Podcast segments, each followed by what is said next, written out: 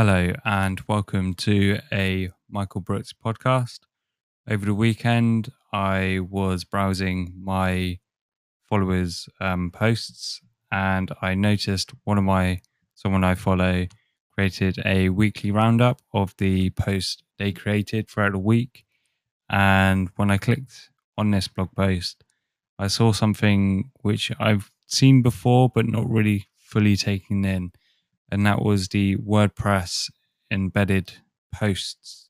And I looked at it and I thought that looked really nice. How do I replicate this on my own WordPress blog? So I was taking a look at the WordPress blocks that you have. Basically, if you click forward slash or the plus button, you can then start typing and search for a WordPress block. And I initially thought it was a Jetpack only block. So I basically clicked on latest posts and it came up and I had some options. So I selected seven um, posts from the past and then clicked OK and it came up with a list of posts and that looked okay, but it didn't look exactly like how I wanted it to be.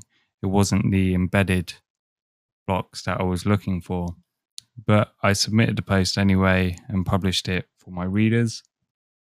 And then it wasn't until the next day when I saw someone else's blog post and they had actually done a similar thing. They embedded one of their previous blog posts. So I'm looking at it and I'm like, how, how do you do this? So I basically created a new blog post of my own, copy and pasted a link to the web the article, um, pasted it in, and it just automatically converted converted it into an embedded WordPress post.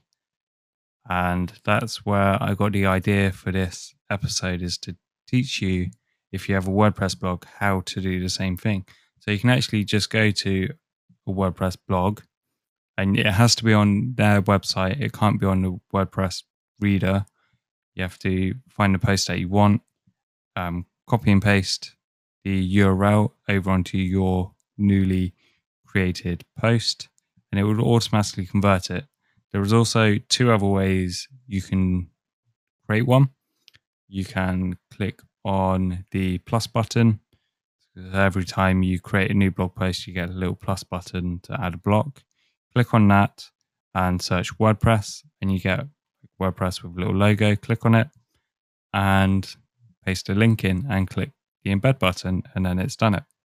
Um, you can also do another way, which is the way I kind of enjoy creating WordPress blocks, and that's using the forward slash and then just typing in WordPress and enter, and it will do, do the exact same thing. Paste in your URL, and it will embed it. Um, it's a really cool feature, and it makes your uh, links look really nice. So you don't always have to use the um, like text links that most people use because sometimes it can look a bit plain and a bit boring. So you can actually embed WordPress blog posts and it can be anyone's WordPress blog post, but you just have to. How do I? How many times can I say the word WordPress today? It just um, it has to be a WordPress blog but it can be anyone's. Sometimes it won't work if that person has done something to their site. So I tried to do it with the weekly roundup person I'm following. And for some reason, hers didn't convert fully into this nice um, image and heading and text format that the other posts have done. It just had a text link and it looked like any other thing, but just as a bigger block, which isn't what I wanted.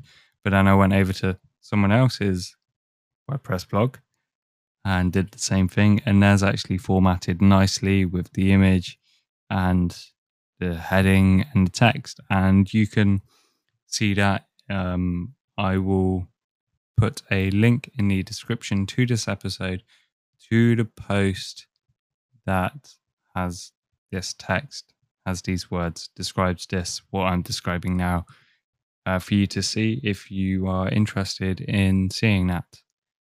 And that's pretty much it. So if you enjoyed this episode, you know what to do. Um, rate it if you can, share it to other people, support me on my Ko-fi page if possible. I'd really appreciate any and every support uh, my listeners and readers give. Um, I hope you have a good day, and I will speak to you tomorrow.